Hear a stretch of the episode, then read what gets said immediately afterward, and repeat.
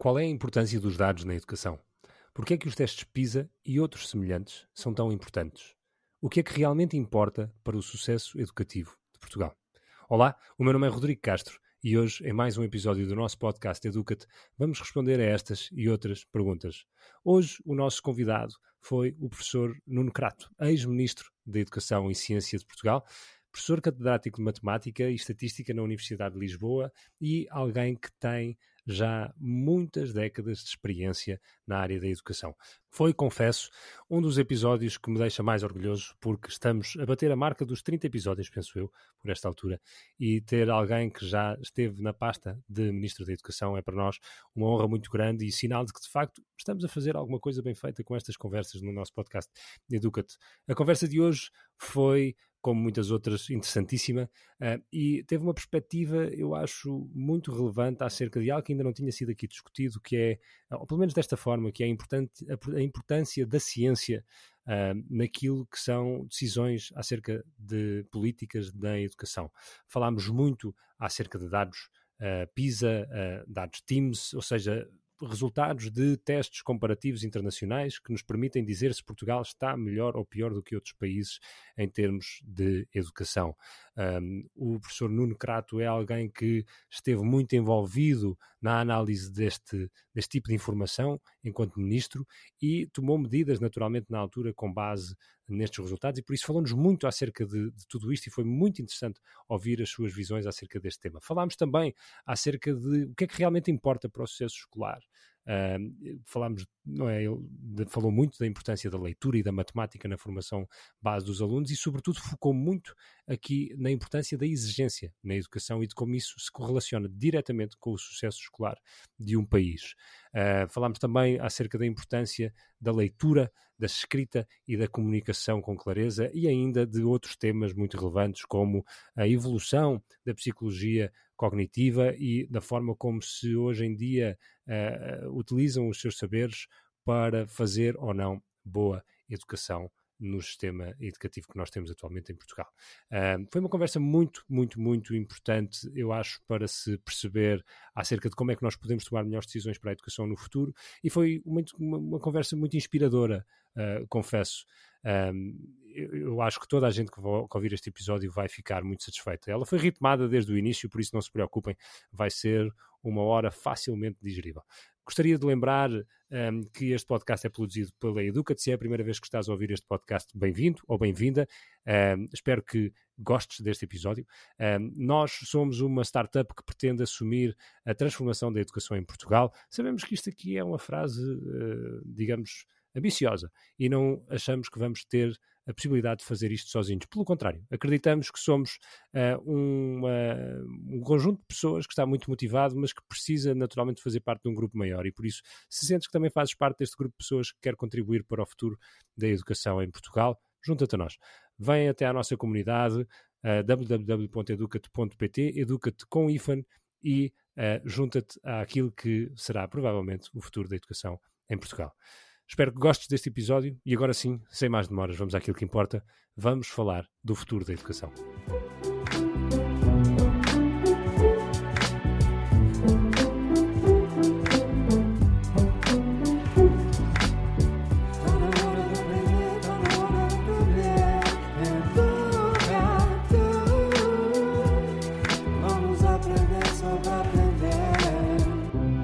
Professor Nuno Crato, muito bem-vindo ao podcast Educa. É um prazer e um privilégio tê-lo aqui connosco hoje. Um, é a primeira vez, confesso, que temos uma, uma pessoa com um currículo, um, digamos, tão relevante para um contexto formal de educação como o professor aqui. Um, e, e, vamos querer falar muito sobre as experiências que tem tido ao longo da sua vida, tanto enquanto uh, pessoa que esteve envolvida em tomadas de decisão políticas na educação, um, como também enquanto professor, porque para todos os efeitos essa é, digamos assim, uh, o, último chapéu que vestiu, entre aspas. Um, e... e o primeiro também. Viva como está, como está, Rodrigo. Obrigado. Está sempre, eh, enfim, é uma introdução muito simpática, mas vamos a isso. O professor diz que é um homem da ciência. Na educação, normalmente, um, a ciência não anda sempre de mãos dadas. Um, há ideologias, há formas diferentes de ensinar e há quem diga que existem formas diferentes de aprender também. Com a sua experiência, de que forma é que a ciência e a educação se relacionam? Deveriam relacionar-se muito bem, mas nem sempre isso acontece. Porque a educação talvez seja algo comparável à engenharia ou à arquitetura, que pode ter uma base científica. No caso da arquitetura, a arquitetura obviamente tem que ter uma base científica em física, em hidrodinâmica, em dinâmica dos fluidos, em uma série de coisas. E, mas isso não quer dizer que os edifícios sejam todos desenhados, comandados pela física, ou que as pontes sejam todas comandadas pela física há um tom pessoal e há um tom estético e há uma, uma abordagem que vai evoluindo e que tem a ver com a pessoa que desenha a ponta ou a casa ou o que seja, uh, mas tem que se basear na física, senão a ponta ou a casa cai. Uh, a física ajuda-nos, e o desenvolvimento da física, o estudo da resistência, de materiais, química, etc., ajuda-nos a, fazer a casa de maneira mais estável, mais económica, com menos, com menos recursos, com, com menos cimento, com, com um, um outro tipo de estruturas. A educação é mais ou menos o mesmo, ou seja, a educação é um trabalho humano e, portanto, tem obviamente que ter um toque humano, eh, não pode ser comandada exatamente pela ciência, não é exatamente uma experiência científica que se está a fazer ou uma receita científica que se está a aplicar, mas deve ser informada pela ciência. E, infelizmente, a educação em muitos locais do mundo, e em geral a educação, quase que eu diria, quase que em geral, a educação é pouco informada pela ciência e deveria ser mais informada pela ciência. Sobretudo no momento atual. Porque nós, nos últimos 20, 30, 40, 50 anos, digamos, assistimos a uma revolução científica naquilo que pode informar a educação. Nós temos hoje, em muitos aspectos, muito mais informação de base científica e de base estatística uh, do que a que tínhamos há 20 anos, ou há 30 anos, ou há 40 ou 50 anos. Uh, em vários aspectos, por exemplo, só para falar da estatística e só para falar dos dados. Nós hoje temos no mundo inteiro, ou quase no mundo inteiro, dados sobre inquéritos internacionais que começaram a ser feitos de forma sistemática a partir de 1995 com o primeiro TIMS. Já antes havia inquéritos internacionais, já antes havia estudos internacionais, é uma coisa mais antiga, mas de forma sistemática, regular, comparável. Uh, começaram com o TIMS em 95, depois com o PISA no ano 2000. Eh, o PISA faz de 3 em 3 anos para os jovens de 15 anos de idade o, o Teams faz-se de 4 em 4 anos para os jovens que estão no quarto ano de escolaridade. Portanto, são coisas diferentes e complementares. E depois existem outros. Existe o PIRLS, que, eh, que aliás saiu agora uh, muito recentemente, o, o, último, a última onda do estudo. Uh, última onda, porque em inglês diz-se Waves, dos, mas enfim, como quisermos chamar, a última edição do estudo, talvez seja o melhor. Temos outro, outros inquéritos, mas estes inquéritos internacionais, estes estudos internacionais, trouxeram-nos dados inacreditáveis, trouxeram-nos milhões e milhões de dados, porque são milhões de alunos que são inquiridos, são milhões, de, são milhares e milhares de escolas, são uh, muitas dezenas de países, uh, são muitos aspectos que são tidos em conta, o que, é que, o que é que o aluno lê, o que é que o aluno não lê, se gosta de matemática, se não gosta de matemática, se o pai tem uma licenciatura, se a mãe tem uma licenciatura, se, se a mãe trabalha, etc.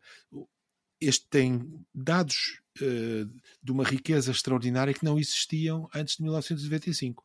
E claro que à medida que são feitas mais edições destes inquéritos, à medida que são feitos mais, têm-se mais dados e é possível começar a comparar a evolução dos países. E é possível começar a tirar uma série de conclusões uh, muito interessantes. O, o Rodrigo interrompa-me sempre que quiser, porque eu começo a falar. Mas... Eu, eu, eu gosto de deixar terminar os raciocínios e por isso, eh, quando estávamos em off, até estava a dizer que tenho, tenho anseio o dia em que possa ter episódios do podcast que têm se calhar duas ou três horas, porque acho que é importante as pessoas permitirem-se finalizar os seus raciocínios. Por isso, farei um esforço por interrompê-lo com perguntas interessantes, mas ao mesmo tempo sinto a tentação de deixar falar até ao fim para, para, para, para poder, não é, digamos, digerir o raciocínio por inteiro. Um, mas, mas se calhar eu, aproveito, aproveito, aproveito, aproveito diga, diga, a, a, deixa para lhe fazer uma pequena pergunta em estilo de provocação.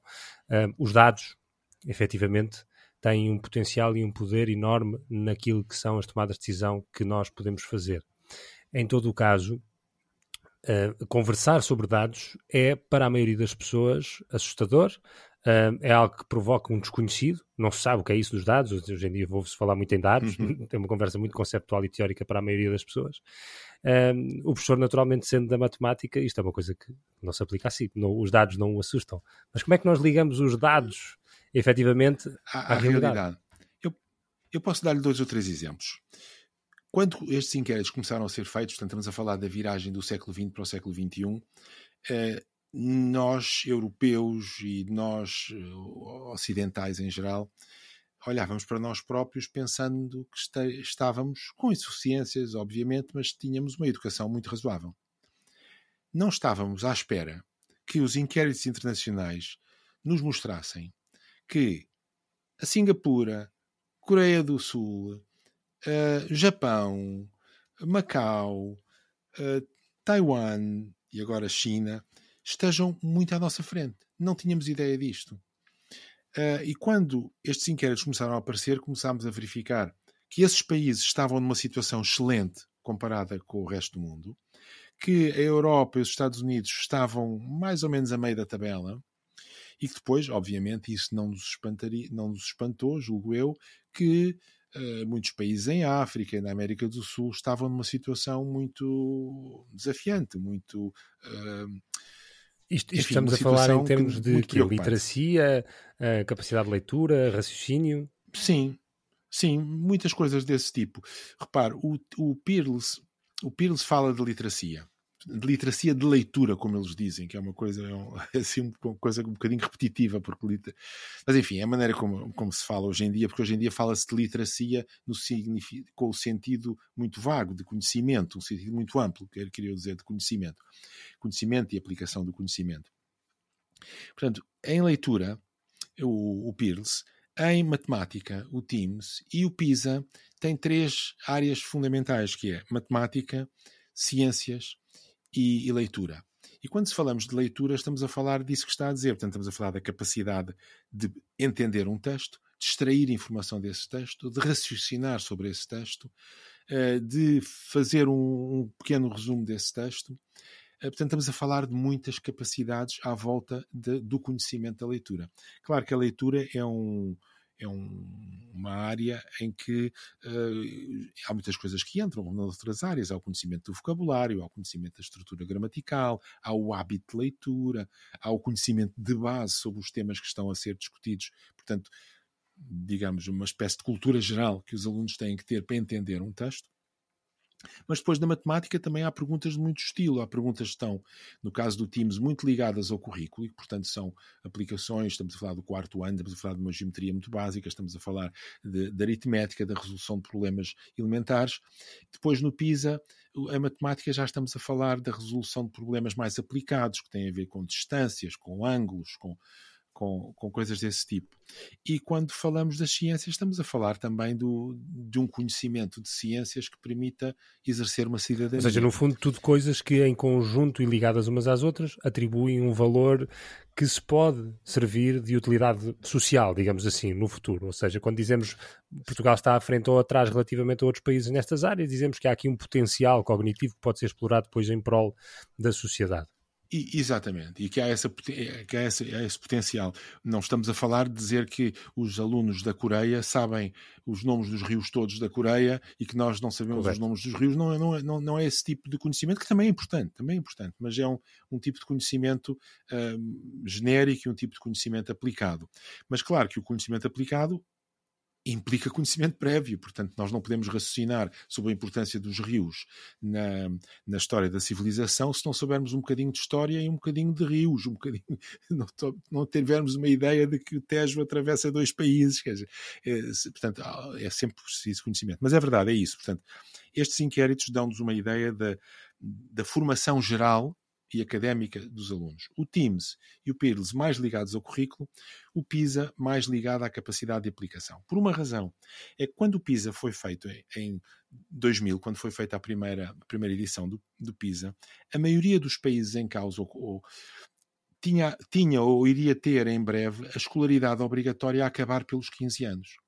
E, portanto, o que é que se estava a pensar? Estava-se a pensar o que é que os nossos jovens, quando acabam a escolaridade obrigatória, são capazes de fazer. De fazer em termos de ler, de, de raciocinar sobre a diferença entre um vírus e uma bactéria, uh, sobre o que é um antibiótico, sobre uh, o que é a queda dos graves, sobre, enfim, sobre o que são satélites da Terra, sobre tudo isso.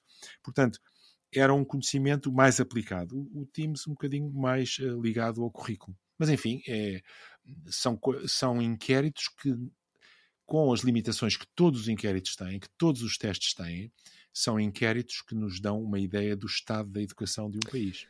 E, e revelaram-nos de facto que esses países asiáticos estavam muito à frente da Europa e dos Estados Unidos, do Canadá e, enfim, do chamado mundo ocidental. Em termos políticos, numa perspectiva mais macro, ou seja, numa perspectiva mais de Portugal enquanto um país, uh, e o professor foi Ministro da Educação uh, e da Ciência entre 2011 e 2015, se, se, se, não me falha aqui os números. É verdade, exatamente. E uma das coisas que fez na altura foi, lá está, esta idade da escolaridade obrigatória, passá-la aqui dos 9 para os 12 anos que todos conhecemos hoje e que, e que damos como um dado garantido. Um, foi muito importante, enquanto Ministro, estar a trabalhar efetivamente com uh, um olho crítico sobre estes estudos e estas análises que eram feitas em termos internacionais e comparativamente a Portugal, onde é que nós estávamos, ou pelo contrário, sentiu que o peso da opinião popular, o peso da população, o peso não é da sociedade, também era em si uma, uma um grande fator de decisão nas políticas que se estavam a decidir tomar ou não na altura. Nós temos tempo, sempre que ter em conta quem, quem exerce, seja como uma missão, seja eh, como profissão, no meu caso como uma missão durante quatro anos, quem exerce uma, um cargo político tem obviamente de ter em conta a opinião popular, a opinião das pessoas e, e as forças uh, que se movimentam e os interesses das pessoas. Tudo isso tem que ser, tem que ser tido em opinião, com certeza. Mas é necessário, julgo eu, uma visão daquilo que se pretende. E eu tinha bastante, eu diria, bastante antes de chegar ao Ministério, uma visão daquilo que os relatórios PISA tinham dito, que estes relatórios todos tinham dito, da necessidade de melhorar a educação e de a melhorar substancialmente, sobretudo no, nos inícios. E os inícios são o português e a matemática. E por isso, uma das primeiras medidas, talvez a primeira medida que eh, tomei, foi aumentar a carga horária de português e matemática no primeiro ciclo. Ou seja, jovens é muito importante tudo, é muito importante a educação cívica, as artes são importantíssimas, tudo é importante, mas se não se souber ler e se não se tiver um raciocínio quantitativo básico, o que acontece é que o resto da escolaridade está comprometida e, portanto, vamos vamos dar uma grande atenção ao português e à matemática. Isso vem de um conhecimento genérico da, da, situação da educação e de uma convicção que aí estão, estão as bases da educação. Outras pessoas chegam a cargos políticos e não têm exatamente uma ideia daquilo que se passa. Eu, na Comissão Europeia, no Conselho Europeu de Ministros estive muito, onde estive muitas vezes, estive com muitos ministros que tinham acabado de chegar, que não tinham ideia do que iam fazer. Tinham vindo da pasta da Agricultura ou tinham vindo da pasta da Defesa e vão chegar a ministros da Educação e estão sem saber bem o que é que vão fazer. Portanto, isso acontece, infelizmente, mas acontece. Eh, eu acho que é muito importante ter uma ideia do que se quer. Eu, eu julgo que tinha uma ideia muito clara do que queria e o que queria, sobretudo, era melhorar a educação dos jovens. E essa era a questão central. Os inquéritos PISA, por exemplo, revelam-nos coisas que a maioria das pessoas não, não suspeitam. Por exemplo, há uma percentagem elevadíssima de jovens que têm uma grande dificuldade de leitura. E se quer olhemos para os 10 anos de idade, para o quarto ano de escolaridade, quer olhemos para os 15 anos de escolaridade. E essa percentagem é 50%, 60%, às vezes mais, em alguns países uh, menos desenvolvidos, mas na Europa e nos Estados Unidos está pelos 20%. Ou seja, isto é absolutamente aterrador e habitualmente não se ouve falar disto. E o, os, os, ministros e o, na discussão educativa passam ao lado deste problema, que é aproximadamente um quinto dos jovens europeus de 15 anos de idade têm dificuldades em ler um texto básico. Ou seja, um, um quinto dos jovens europeus uh, tem um medicamento, abre a bula do medicamento e não consegue passar da segunda ou terceira linha. Uh, ou chega a uma estação de comboios e tem dificuldade em entender o horário eh, dos comboios. Ou quando está a comparar o que é que é 10% de 30 com o que é 15% de 10, uh, não sabe bem fazer essa comparação, onde é que, onde é que a, questão é, a coisa é mais vantajosa. Ou seja, nós sabemos, a partir destes inquéritos, que a, li, a leitura e a leitura estou a entender num sentido muito genérico, no sentido de compreensão daquilo que se lê, e de, de leitura e de compreensão daquilo que se lê, uh, está, tem problemas gravíssimos na Europa e nos Estados Unidos, e, e no Canadá, e, e, na Austrália, e na Nova Zelândia. Quer dizer, portanto, tem, este, dada esta consciência, eu julgo que esta consciência orientou a minha atividade desde o início, que é nós temos que fazer alguma coisa por isto, nós temos que melhorar. E de facto, uh, nós reduzimos muito, ou reduzimos bastante, a percentagem de jovens nestas franjas inferiores, que são as, os chamados low performers nos inquéritos internacionais, são os chamados low performers, reduzimos e aumentamos o, o valor médio. Ora, eu acho que isto é muito significativo e há uma convicção também que eu tinha desde o início, que mantenho e que é uma convicção que vem da análise dos dados, é que não há incompatibilidade entre o ser-se exigente e o proteger aqueles que têm mais dificuldades. Porque muitas vezes a discussão e a educação coloca-se, bem, se eu vou ser muito exigente, vou perder os jovens que estão, mais, eh, que estão com mais dificuldades. Então não posso ser muito exigente. E estamos sempre numa discussão deste tipo. Ora, aquilo que os dados nos mostram e que o exemplo de Portugal eh, mostra de maneira muito clara é que nós podemos ser exigentes e quando somos exigentes melhora toda a educação. E que o problema central não está em ser exigente ou não ser exigente. Não, nós devemos ser exigentes, mas dar um apoio especial àqueles que têm mais dificuldades. A chave está eu compreendo... nisto. Ora, estas. Não, diga, eu só dizer, eu compreendo isso, mas há aqui uma, uma falácia de interpretação que é fácil entrarmos, que tem a ver com quando nós dizemos 20% da população da Europa, de, de, jovens da Europa com 15 anos, têm dificuldade certo. em ler, quem está a ouvir isto, a primeira intuição ou a primeira análise que faz é em cada sala 20% dos alunos, uh, uh, ou em cada escola 20% dos alunos passam por isto. E isto não é necessariamente verdade. E não é necessariamente isso. E isto leva-me ao é ponto é que um dos verdade. grandes uh, temas de discussão hoje em dia na, na educação, provavelmente, sim, é um dos grandes temas, é a questão da normalização do ensino. Eh, não é? Aquela, aquela, aquele conceito pós-industrial de que nós agora olhamos todos para o mesmo sítio, ensina-se a mesma matéria a toda a gente da mesma forma e toda a gente aprende aqui um bocadinho ao estilo de, não é, de viagem de autocarro, entra tudo no mesmo sítio e sai tudo do mesmo destino. E lá está, isto funcionaria se efetivamente estas estatísticas e esses dados fossem aplicados a 100% das salas de aula. A verdade é que não são. E por isso nós uhum. poderemos uhum. facilmente ter escolas em que 100% dos alunos não têm nenhuma dificuldade de leitura, ou de raciocínio, ou de lógica, ou o que seja, e 100% ou 90%, ou uma grande maioria dos alunos de uma outra qualquer escola têm. E então faço a pergunta: será que um sistema uno em que tudo é igual para todos serve efetivamente toda a gente da melhor maneira? É é uma excelente pergunta. A minha resposta mais simples é sim. sim. É. é. pelo seguinte, porque é, vamos olhar para, o, para, os primeiros anos de escolaridade, que, é o, que são o caso mais, é, mais óbvio, mais evidente. Um jovem, quando entra na escola, vai entrar na escola e vai estar na escola durante 5 horas por dia, 4, 5, 6 horas por dia. É, o jovem vai estar mais em contacto com o seu professor, ou o seu professor, ou os seus colegas, nestes termos de educativos do que com os pais, do que com a família, do que com qualquer outra, com qualquer outro ambiente. E portanto, esta escola tem a responsabilidade de levar estes jovens a um nível satisfatório. E isto, não, claro que depende muito da, do que acontece à partida, ou seja, depende muito da maneira como os jovens chegaram à escola mas por isso nós felizmente já temos um, um pré-escolar que está muito generalizado, está em cerca de mais de 90% do, dos jovens uh, que chegam à escola passam pelo pré-escolar. Portanto, temos um pré-escolar que está muito generalizado e a oferta creio que está pelos 98%, à volta disso. E, portanto, nós temos a obrigação, enquanto escola, de contrariar as, as, as, dificuldades que os jovens tra tragam por, pelo facto de, na sua família, não haver livros, ou de, na sua família, as conversas que se têm à mesa serem conversas muito rudimentares em termos gramaticais e vocabulares. Portanto, nós temos responsabilidade de o fazer. E não podemos dizer assim, ó, estes jovens vêm de ambientes mais desfavorecidos, não conseguimos fazer nada deles. Não, estes jovens vêm de ambientes mais desfavorecidos, maior a nossa responsabilidade de fazer alguma coisa deles.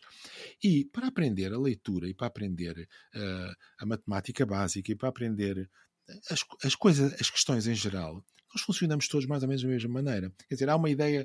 Uh, ora, e estamos outra vez a falar de ciência. Por exemplo, há uma teoria, que é a teoria dos estilos de aprendizagem, que diz que as pessoas aprendem conforme o seu estilo. Uns aprendem porque são auditivos, outros são visuais, outros são uh, kinestéticos, gostam de se mexer, etc. Uh, outros são táteis, quer dizer, são, serão os estilos de aprendizagem. E então as pessoas dizem: Pois é, cada um de nós é o único, cada um de nós deve ter a sua educação especial. Não é verdade.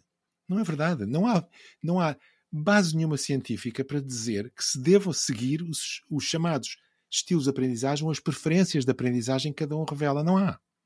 E dou-lhe um exemplo muito simples. Se quiser aprender geometria, é bom aprender com auxílio visual não é com e auditivo também, com certeza. Se quiser aprender música, é sobretudo um, um, um, exercício auditivo. Se quiser aprender poesia, é auditivo e é de escrita, portanto, e de leitura. Portanto, depende do que se está a falar. Se nós estamos a falar de geometria, a, a visualização é extraordinariamente importante. Se estamos a aprender dança, é evidente, mexermos é muito importante. Quer dizer, depende mais daquilo que se está a fazer do que provavelmente das preferências que cada um tem. Em todo o caso, existe uma coisa que também se sabe que é o nosso estado emocional influencia, está diretamente relacionado com a nossa capacidade para absorvermos conhecimento. Uh, ou seja, nós sermos insensíveis à forma como estamos a ensinar, significa também que não estamos a ser sensíveis à forma como as crianças sentem quando estão a aprender.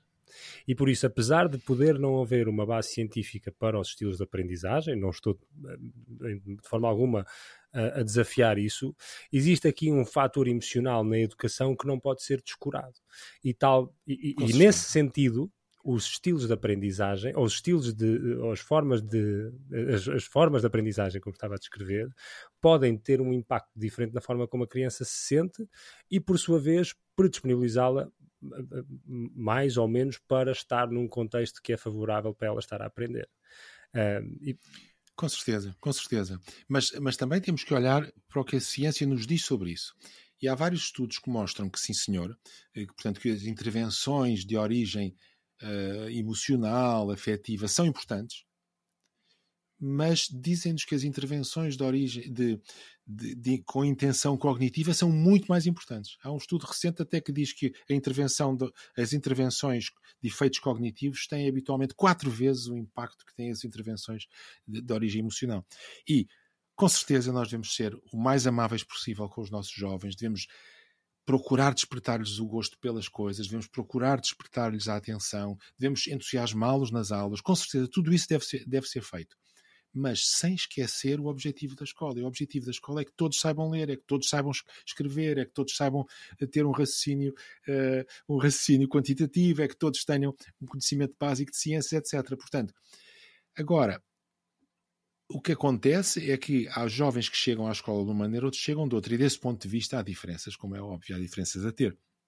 Eh, quer dizer, se nós entrarmos numa, numa escola de um meio rico, onde todos os, os jovens que estão na escola, estou a falar agora no primeiro ano de escolaridade, portanto estamos a falar de miúdos de 6 anos, mais ou menos, à volta disso. Portanto, se entrarmos numa escola desse tipo e se todos os miúdos já tiverem passado por um pré-escolar, se calhar por um pré-escolar privado, se em casa os pais tiverem todos eles sido ou engenheiros, ou médicos, ou literatos, ou o que seja, e tiverem já em contato com as letras, e se, eh, se a conversa em casa é uma conversa gramatical realmente rica, se tudo isso, esses jovens, evidentemente, estão à partida muito mais bem preparados para prosseguir os estudos. O que é que isso quer dizer? Quer dizer que nós devemos, em relação aos menos bem preparados, esquecer o mínimo que eles devem conhecer? Não, quer dizer que temos que ter mais esforço com esses. Temos de fazer mais, temos que ter, ser mais ambiciosos com esses, ser mais, uh, ter, ter mais atenção às suas dificuldades. Não quer dizer que devamos baixar os nossos estándares uh, por causa deles. E os estudos internacionais que existem, o caso português é muito típico, o caso português é, é, é, é muito, muito interessante pelo seguinte. Entre 2011 e 2015 nós tivemos como quase que aquilo que os economistas e os sociólogos chamam uma experiência natural, que é aquilo que é feito, mas que é uma coisa parecida com uma experiência científica, mas que não é feita com o objetivo de fazer experiência, porque a educação é muito difícil fazer experiências. Coitados dos miúdos, se agora fosse, andássemos aí a fazer experiências de torto e direito. Temos uma experiência natural, que foi ensino da matemática, mais rigoroso, com metas mais claras, com um programa mais ambicioso e com avaliação no fim do ano. Os nossos jovens, entre 2011 e 2015, que entraram na escola em 2011, saíram em 2015, em 2015 passaram à frente do país que muitas vezes diz que é o melhor país europeu, não é verdade, mas diz que é a Finlândia. Portanto, os nossos jovens em matemática, quarto ano, em 2015, alcançaram a Finlândia. Ultrapassaram a Finlândia até. Portanto, em média, muito elevados. Se vamos olhar para as diferenças entre o baixo e o alto, nós reduzimos o número de alunos que estavam nessa faixa dos chamados low performers, ou seja, daqueles que não conseguem atingir os níveis mínimos, com um programa exigente. Ou seja, a exigência não é incompatível com a atenção às chamadas desigualdades e àquilo que nós, à atenção que nós devemos ter em relação aos jovens com mais dificuldades. Em seguida, o programa mudou, os exames acabaram, a ideia de que nós temos que ter muita, não podemos ser exigentes porque sendo assim prejudicamos os pobres. O que aconteceu? Aumentou o número de low performance, ou seja, a educação piorou para todos e muito, de uma forma muito particular, para aqueles que têm mais dificuldades. Ou seja, aumentou o número de jovens na, na parte de baixo do espectro das medidas do TIMS. Quer dizer, eu, e em muitos outros países passa-se o mesmo, passou-se o mesmo, verificou-se o mesmo, que é Uh, nós temos que ser ambiciosos. Nós temos que ser ambiciosos na educação. Faz, faz lembrar um Agora, bocadinho aquela história das, da, da, riqueza geracional, não é? São precisas apenas três, duas ou três gerações, normalmente três, para se destruir a fortuna de uma família, porque não é? O, a, é, a primeira é um geração verdade, criou é um com muito verdade. esforço não é? E, e, e, muita humildade, a segunda seguiu as passadas porque ainda foi criada com os valores do trabalho, a terceira já está ali bem confortável e a partir daí a coisa já vem eh, caindo, não é? Ou seja, baixa-se a exigência à medida que ficamos confortáveis. É isso que está, que está a querer dizer que é o problema. Mais ou menos, mais ou menos. Isso até há um provérbio que diz que é pai rico, não, avô rico, pai nobre, filho pobre. É isso não mesmo, é? Que é mais ou menos essa ideia que está a dizer. Hum, o que eu estou a dizer é que quando se baixa a exigência, os mais prejudicados são os que têm mais dificuldades. Os mais prejudicados são aqueles que não têm em casa a maneira de compensar a baixa exigência. Ou seja, os que já estão bem, à partida bem ficarão. Aqueles que tinham a oportunidade, pela exigência que lhes foi colocada, de dar o salto, quando lhes é deixada uh, uh, de ser pedida essa, essa, não é, essa performance, entre aspas, eles voltam Exatamente. para uh, o patamar abaixo é? em, em, que não são tão favorecidos é. e, e, mais difícil fica para eles se calarem uh, na, na, na, hierarquia social. E essa, se calhar, é uma pergunta que, que, pode ser interessante também ouvir a sua opinião. É, é controversa esta, esta discussão de que o sistema educativo não está feito para uh, oferecer uma escalada no elevador social. Um, efetivamente não há nada que nos indique que a escolaridade ser feita até ao fim, seguirmos um percurso académico dito normal, de, seguimos até ao 12 ano, fazemos um bom curso superior, que isso nos vai permitir efetivamente dar um salto muito grande um, na, na, na, na nossa vida em termos sociais. Inclusivamente, sabe-se que apenas 20% dos alunos que terminam o 12 ano têm vontade de ir para o ensino superior. Sabe-se mais ainda que esta vontade diminui muito em função do contexto social, ou seja, quanto menor uhum. a, a, menor a nossa, a, a, nossa, o nosso contexto social em termos de, de, de, de como é que eu ia dizer, de, socioeconómico, exatamente, e escolaridade sim, cultural, cultural e escolar. Menor vai ser o interesse que nós temos em continuar a nossa escolaridade. Ou seja, diz que a escola é melhor Estatisticamente. Sim, diz que a escola é melhor para nos ajudar a crescer na vida e na sociedade, mas para todos os efeitos sabe-se que a escola serve muito mais quem já está num bom estatuto social do que quem não está. Rodrigo, eu uh, sim senhor, quer dizer, acho que em geral isso é verdade. O que está a dizer em, em geral é verdade, quer dizer, aqueles que têm uma boa preparação são aqueles que mais ganham com a preparação da escola minha resposta é mais uma razão para darmos uma atenção especial àqueles que não têm boa preparação à partida e que precisam de obter no fim da escola. Mas também não sejamos dramáticos, porque há uma série de medidas que mostram que há um prémio da educação. Ou seja, se nós olharmos para os salários das pessoas, em geral, nos países todos, em Portugal também, quanto mais estuda, mais é, uh, mais é a remuneração que se obtém. E, portanto, o estudo compensa. Estudar compensa.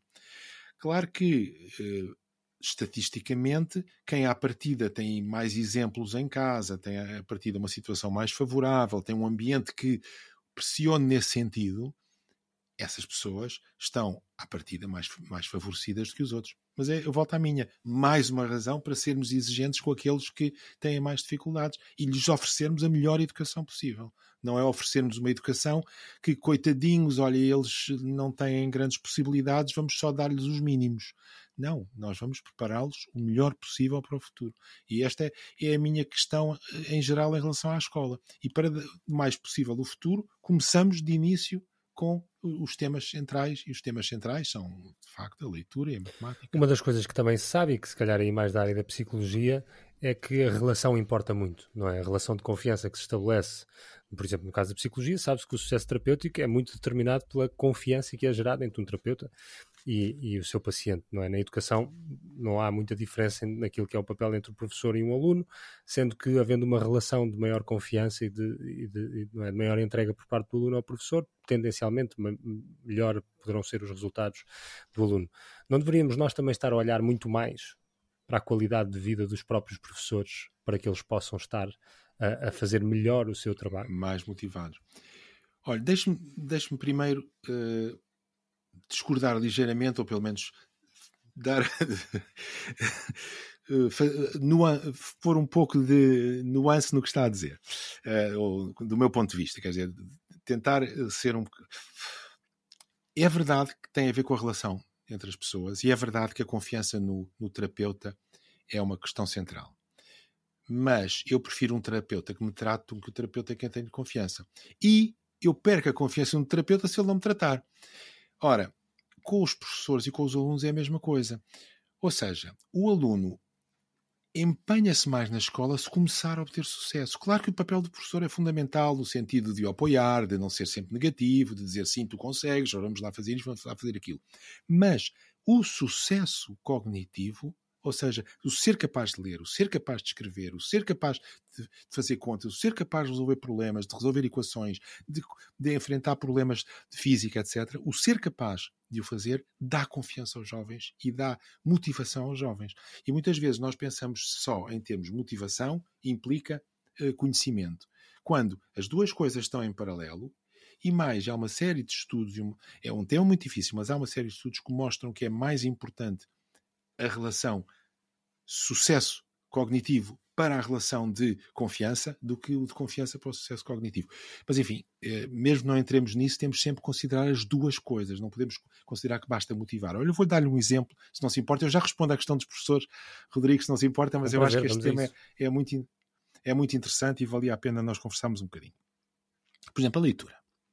Há uma teoria que, uh, que, que é o seguinte: o que é importante é desenvolver nos jovens o gosto pela leitura e a leitura vem depois. E há outra teoria que diz: se os jovens não souberem ler, não podem ter gosto pela leitura. Eu sou partidário desta segunda teoria, naturalmente, quer dizer, porque isto é quase, isto é, é. quase que básico. Mas olha que isto continua a aparecer muito no ensino.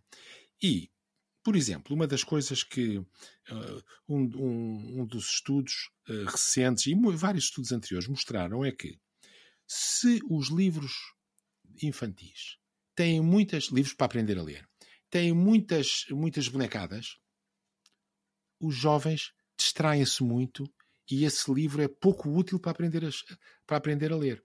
Se o livro tiver três ou quatro referências de bonecos, três ou quatro coisas divertidas, com cores, etc., o jovem a seguir uh, aprende melhor a ler. Ou seja, o que é que nós queremos fazer? Queremos motivar os jovens através de bonequinhos no texto e julgando nós que assim ele vai ler, quando no fundo ele se vai distrair, ou queremos nós que o jovem aprenda a ler para conseguir ler e apreciar os bonequinhos no texto? Quer dizer, eu estou a pôr as coisas de uma maneira um bocadinho uh, dicotómica, que não é bem assim. Mas, por exemplo, não falámos ainda, mas eu gostaria de, de, referir duas ou três coisas que estão a ser feitas na Iniciativa Educação, que é um projeto em que eu estou muito empenhado neste momento. É um projeto de 13 Alexandre Soares Santos. A Iniciativa Educação tem, para os nossos jovens, para os jovens que estão a aprender a ler, uns pequenos filmes em que uh, é contada uma história tem histórias de, de, histórias populares portuguesas, histórias de escritores. As histórias são lidas às vezes pelos próprios escritores, outras vezes pelos, outras vezes por atores. Portanto, são histórias muito bem lidas. As histórias passam, chama-se Histórias de A a Z. As histórias estão disponíveis gratuitamente no, no site. São poucos minutos. As histórias passam com as, as palavras a aparecerem no ecrã e um ator ou o, o, a pessoa que está a ler do outro lado em voz alta lê umas frações de segundo depois das palavras aparecerem. Para quê? Para que o jovem seja, eh, seja motivado, seja uh, empurrado a ler antes de ouvir. Mas depois confirma com, com, com o que ouve. E depois a seguir passam as histórias e acabou de passar a história e passa outra vez só o texto sem ninguém a ler, para o jovem ler por si. Uma das coisas que nós discutimos muito quando começámos a fazer isto, fizemos isto durante a pandemia, porque achámos que era uma maneira uh, útil, os miúdos em casa, etc., uma maneira útil de ajudar os miúdos a ler. Uma das coisas que discutimos é que tipo de ilustração deve existir aqui. E é, o que os especialistas nos disseram, ilustração mínima. Uma florzinha, um cãozinho, mas não uma, uma profusão de ilustrações. Porquê? Queremos que eles se concentrem nas letras. E nós assim estamos a ajudar os jovens a, a, a ler. E ajudando os jovens a ler, depois a seguir eles podem ter gosto pela leitura. Ou seja, esta ideia de que o gosto pela leitura é que motiva o conhecimento é uma ideia que, levada a extremos, pode ser muito perniciosa. Bem, mas eu agora fiz não, aqui mas um podemos grande, seguir um, um bocadinho, um, podemos seguir por aí um bocadinho e voltar aos professores, Diga porque acho que facilmente convergiremos nessa, nessa direção. Uh, está, enquanto estava a falar, veio-me à cabeça o livro do Príncipezinho um, uhum. que é uma história muito elegante e que tem uma edição muito é elegante também. Se nos recordarmos muito que são pequeníssimas bonito. ilustrações, simplistas é e minimalistas, e que, é, para todos os efeitos, talvez também tenha tido alguma influência e penso que aquela edição, aquela muito clássica, não muda, eh, as ilustrações não, é, ela mantém-se ao longo do tempo e talvez por isso se mantenha atual também, pelo que está a dizer. É? Lembrei-me agora, lembrei-me é. agora disso. Isso é, é, se formos ver a cartilha de João de Deus, hum. também é a mesma coisa. Pouca ilustração e muita ênfase nas palavras. Aliás, há uma coisa ali que aparece na cartilha que foi muito discutido na altura, que era as sílabas estarem uhum. destacadas, uh, até escritas, agora não me lembro se é cinzento ou se é. Uh, mas é destacadas as sílabas para para que os, os, jovens se centrassem naquilo. E, e esse é um, é um tema que, que é, muito, é muito difícil, eu imagino, de resolver e que eu acho que nós nunca estivemos tão próximo de nos candidatarmos a podermos fazer um melhor trabalho, porque voltando ao início da, da nossa conversa, existe, existem dados e informação estatística que nos permite efetivamente saber aquilo que é bom e que, é, e que não resulta. Uh, agora, há, há, na educação, sobretudo, eu vejo muitos projetos educativos que têm 100% de base uma índole uh, positiva e uma intenção de contribuição. Uhum. Como é que nós podemos, e acreditando que não, é, não, existe, não poderá nunca existir uma, apenas uma educação central que serve toda a gente de forma única e exclusiva e que toda a gente acede àquele polo central, digamos, para, receber a sua educação, haverá sempre projetos educativos paralelos, desde os ATLs aos clubes de música, etc. Uh, ex exatamente. Bem, Agora, o que, é, o que é importante é que no central que os jovens todos atinjam aquele mínimo necessário para nós podemos todos falar. Então não será tão relevante num contexto secundário, entre aspas, de, de, de educação, ao seu ver, que estas, esta exigência curricular, programática, educativa, pedagógica, melhor dizendo até, uh, exista. Uh, ou seja, é certamente essencial que ela haja no centro da educação, mas nos projetos uh, secundários de educação, os clubes de música, os ATLs, etc., isso já não é, ao seu ver, uma coisa tão uh, necessária? Eu acho que isso é extremamente necessário e é extremamente útil. Os clubes de matemática, as Olimpíadas de Matemática, por exemplo, é uma atividade que os miúdos uh, se dedicam imenso e que tem ajudado os jovens que têm uma, um, enfim, que têm uma habilidade uh, natural, uma, uma, natural quero dizer, uma habilidade normal, que não são génios, que não são especialmente dotados, também se interessam porque a resolução de problemas é interessante e, e ajuda a despertar aqueles fantásticos que são, que aparece de volta e meia. Nós temos tido, sobretudo nos últimos anos, nos últimos anos, estou a falar dos últimos 10, 15 anos, várias medalhas de ouro nas Olimpíadas Internacionais dos Jovens. São projetos interessantíssimos. O de leito, clubes de leitura, clubes de, de música, clubes de dança, tudo isso é, é fundamental. E aí dar a liberdade aos jovens de, de escolherem aquilo que querem, etc. Agora, isso é tudo ótimo, mas há meia dúzia de coisas sobre as quais é necessário ser exigente mesmo no secundário, ou seja, os jovens todos devem ser capazes de escrever, ler, escrever, comunicar bem. Ora, infelizmente não é isso que se passa neste momento. Nós temos jovens a sair do ensino secundário e até de, do ensino superior que têm grandes dificuldades uh, de expressão. Nós vemos uh, as coisas mais, uh, enfim, mais tristes em termos de pequenos textos que são, uh, que são feitos, e-mails, pessoas que escrevem e-mails sem concordância verbal, com a vírgula entre o sujeito e o predicado, com, com uma série de coisas, ou que escrevem cartas uh, em que não existem concordâncias verbais, de género, etc. Quer dizer, e, ou, ou, ou que, mesmo estando esses pormenores corrigidos, a mensagem não passa porque não é clara, porque não estão divididos bem os parágrafos. Quer dizer, tudo isso é uma capacidade fundamental para os jovens. Nós, às, às vezes, falamos sobre as competências do século XXI e essas coisas que são necessárias e tal. Escrever é uma das coisas mais necessárias. Ser capaz de comunicar com clareza é uma das coisas mais necessárias. Claro que os erros ortográficos são, também devem ser corrigidos, tudo isso, mas esta capacidade genérica de, de comunicação é algo que não existe e que deveria existir muito. E, portanto, o, mesmo no secundário, continuando no secundário, esse é, esse é, muito importante. Acho que a filosofia é outra coisa que é muito importante ser estudada. Uh, depois, alguma matemática. Eu julgo que a matemática deveria ir até o 12 ano, até o fim da escolaridade obrigatória, como aliás vai. E, enfim, há aqueles que vão para ciências ter. Quer dizer, é impensável ir para ciências sem ter física e química e sem ter matemática. E devem ter matemática uh, rigorosa e física e química rigorosa, tudo isso. Aí temos que ser exigentes, mesmo dando toda essa liberdade para os clubes de física, para os clubes de matemática, para os clubes de. Eu seja. avisei que íamos convergir para os professores e aí vamos nós. Uh, eu lembro-me agora, enquanto, enquanto, enquanto ouvia, de a minha disciplina favorita, quando eu entrei no primeiro ano de, de Engenharia Mecânica uh, na Universidade de Coimbra, em 2009, tive uma cadeira chamada Ciência e Engenharia dos Materiais e fiquei apaixonado uhum. pela cadeira, pela disciplina. Uh, não era um aluno brilhante, nem pouco mais ou menos, porque ela exigia mais estudo do que aquilo que eu lhe dedicava, mas gostava muito da matéria. Uh, tinha verdadeiro gosto por aprender aquilo.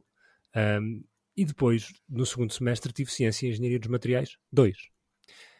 Já nessa uhum. disciplina, eu fui uh, confrontado com uma professora que me fez passar a odiar a matéria, fez-me passar a odiar a disciplina e a odiar todos os minutos que eu sentava naquele auditório. Um, este é o potencial que um professor também tem. E, by the way, a professora de Ciências, a professora Cristina Louro, de Ciências e Engenharia dos Materiais 1, na altura, ainda me lembro do nome dela, era uma professora apaixonante, uh, engraçada, uh, que realmente era, era, era, uma, era, uma, pessoa caricata, e fez-nos a todos muito facilmente gostar da matéria. Este é o, também o potencial que um professor tem, fazer-nos adorar ou odiar uma matéria. Quando nós olhamos para uma classe de professores que está tão desmotivada, tão cansada, tão cheia de tudo, uh, é muito difícil querermos que eles sejam brilhantes. Mas o potencial disto é desastroso. É verdade, é verdade. É um problema, é um problema gravíssimo. Problema gravíssimo. Quando eu cheguei ao Ministério, havia, uh, para cada lugar que se abria, havia, sei lá, mil candidatos, era uma coisa desse tipo. Uh, neste momento passa-se o contrário há poucos candidatos para cada lugar aqui. Isso quer dizer, são coisas que mudam, porque no espaço isto já, está, já, se, já se previa isto. Já se previa que, apesar de na altura, para cada lugar que se abrisse aparecerem mil candidatos, sabia-se que ia haver uma, muitos professores que iam entrar no limite de idade, sabia-se que ia haver reformas muito, muito uh, aceleradas a partir de ser altura, que é o que agora se está a verificar. Portanto, de facto, nós passamos de uma situação para outra.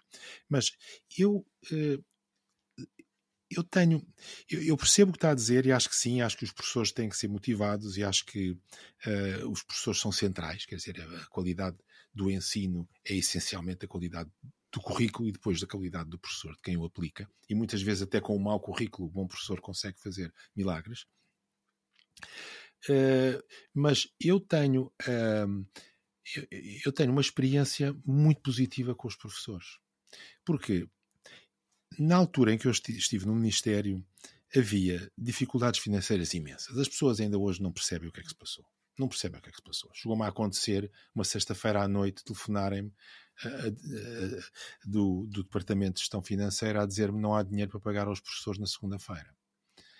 E, e, eu ter que telefonar para, para, para o Ministro das Mas Finanças. Mas como é que isso funciona? Há uma conta que alguém vai para fazer uma transferência de salários é, e essa conta é, não tinha. É, e não havia, na Caixa Geral de Depósitos não havia liquidez para fazer. Há uma essa. conta que o Ministério da Educação tem para pagar salários, ou a Direção-Geral de Educação, não sei quem Há será. Uma, Pois, exatamente, e não havia liquidez para isso. Quer dizer, quando nós. 2011 eh, foi um ano terrível, as pessoas não têm ideia disso, mas quando, quando foi negociado com a Troika aquele pacote, uh, estávamos a meses de entrar em bancarrota e não, não poder pagar não há a conta, porque, porque Portugal, a partir do momento em que está no euro, não pode fabricar moeda.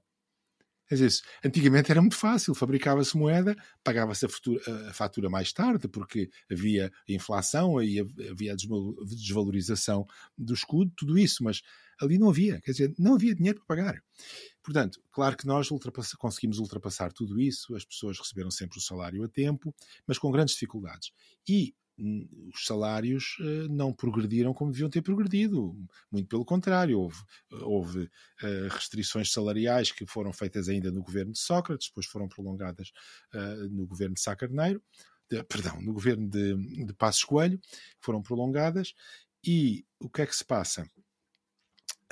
As pessoas não tinham bem ideia do que se passava, mas os professores e todo, todo o país estava em apuros. os professores tiveram uh, limitações salariais, mas nesta situação extremamente difícil em que nós estávamos, eu só tenho uh, elogios a dar aos professores portugueses. Porque nesta situação extremamente difícil, os professores portugueses conseguiram que os jovens continuassem a ser ensinados e melhorassem os seus resultados.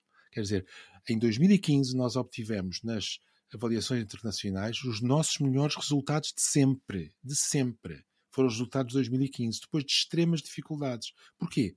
Porque os professores perceberam esta é uma situação difícil, nós vamos temos à nossa frente os nossos alunos, nós temos que responder às suas necessidades e temos que responder a este pedido de exigência. Esta é a minha interpretação daquilo que se passou. E se bem que os sindicatos e, e, algumas pessoas mais radicais possam dizer cobras e lagartos de muitas coisas, a realidade é que nós melhoramos o sistema de ensino e os professores empenharam-se nisso. Quer dizer, eu julgo que, da parte dos professores, a capacidade de empenho depende, como todos nós, dos objetivos que são colocados. Quer dizer, se eu digo assim, ah, isto tanto me faz andar por dia 5 mil passos, como mil passos, como 10 mil passos. Existe este mito que é os 10 mil passos, é o mínimo por dia para estar em boa forma, e hoje em dia que nós temos estes relógios ou, ou os, os telemóveis que contam os passos, muita gente preocupa-se com isso. Se eu não tiver ligar nenhuma a isso, eu ando menos passos do que se eu disser eu vou andar 10 mil passos por dia. Eu ando menos. Portanto, o sentido de objetivo comanda-nos a todos nós, as empresas a mesma coisa. Se a empresa não diz eu agora vou duplicar as vendas, ou agora vou aumentar, vou reduzir os custos, ou agora vou fazer isto, fazer aquilo. Quer dizer, o sentido de objetivo é algo fundamental para os professores. E eu julgo que os nossos professores foram extraordinários porque, com limitações financeiras, responderam muito bem a este desafio. E, portanto, eu só tenho a dizer uh, bem do, do, potencial dos professores. Agora, neste momento estão muito desmoralizados uh, com muitas coisas, não sei, mas se calhar não. Devíamos falar de temas mais gerais. Sim, claro. Até porque eu, eu acho que um, um, um dos grandes problemas que vai ter que haver, haver a resolução para ele é efetivamente mais do que apenas cuidar da, da motivação dos professores, é efetivamente arranjar mais, porque senão daqui a 10 anos vamos ter um problema muito sério nas mãos, que é os, a população não vai ter professores. Uh, e... Não vai ter, é arranjar mais e garantir a qualidade dos que vêm, que é Isso. outro problema gravíssimo. Porque uh, nosso sistema é essencialmente um sistema público. Se nós, por hipótese, enchemos os quadros agora de professores que não estão bem preparados, isso vai ficar durante 10, 20, 30 anos. E isso vai ter um efeito gravíssimo sobre os alunos, porque a primeira condição para um professor ser bom professor, ou digamos, não sei se é a primeira, se é a segunda, mas há aqui duas condições que são muito importantes. Uma é aquela que referiu, que é a motivação do professor, que é a dedicação aos alunos, e outra é o conhecimento daquilo que está a ensinar. Portanto, se o professor, ele próprio, não sabe escrever bem em português, como é que vai ensinar os nossos jovens a, a escreverem bem em português? Se o professor, ele próprio, tem dificuldades uh, e não percebe bem a diferença entre peso e massa, como é que ele vai uh, ensinar física aos nossos jovens ou ciência aos nossos jovens? E isto são coisas que se devem garantir. E são coisas, infelizmente, em relação às quais não vejo a preocupação que devia existir. Qual é a sua opinião acerca deste tema de trazer profissionais de outras áreas para cargos de ensino? À partida não me parece mal. Não me parece mal e é uma via a seguir em muitos países. Nos Estados Unidos diz que é alternate route, que é uma pessoa que é engenheiro, o seu caso, portanto é engenheiro, e agora diz, eu agora quero estou farto de desenhar engenheiro mecânico, estou farto de desenhar máquinas, ou de desenhar braços mecânicos, não sei exatamente o que. Também eu não sei muito bem o agora... que é que faz um engenheiro mecânico, confesso. neste momento faz Esse, uma entrevista. Não, não, acho que a maioria dos engenheiros não, não está não tá nessa função, mas sim. Não, e, e teve, teve uma educação certamente excelente, porque a maneira como se exprime, como tudo isso, o Rodrigo tem, não é? Tudo isso tem uma, teve uma educação excelente mas, e uma preparação excelente. Mas eh, suponhamos que agora o Rodrigo diz assim: Eu quero ir dar aulas, porque gosto imenso dos miúdos, pá, miúdos de uh, eh, 12 anos, aquela idade, aquela, aqui é uma idade fantástica, estão a crescer, não sei o quê. Uh, não vai dar aulas de português, naturalmente, porque não tem preparação para isso, mas pode dar aulas de física. Por que não? Por que não? Quer dizer, uh, e, ou dar aulas em part-time, é outra coisa também que nós não, não exploramos o suficiente, porque há muita gente que está em épocas da vida ou que está em momentos, pode ser mais, com mais idade, com menos idade, em que não se importaria nada de dar 6 horas de aulas por, eh, por semana, ou 12, ou, ou o que for, ou seja, não ser um horário a tempo inteiro, mas contribuir para o ensino. Eu não vejo mal nenhum dessas pessoas uh, entrarem no ensino e ajudarem, ajudarem. Claro que os sindicatos não gostam nada disso, os sindicatos gostam de uniformidade, e há também quem não gosta disso porque acha que são precisas formações pedagógicas especiais. Claro que a formação pedagógica é importante, mas também temos que ser um bocadinho críticos em relação a, a muitas coisas de formação pedagógica que, de que se falam por aí. Que é outro aspecto que não falámos, também seria interessante, julgo eu, é que há uma revolução na psicologia cognitiva que uh, que passa ao lado de, muita, de, muitos, de muitos sistemas de formação de professores, infelizmente, e que deveria ser, deveria ser, uh, dever-se dar mais atenção uh, às questões modernas de, de, psicologia cognitiva que permitem melhorar o ensino.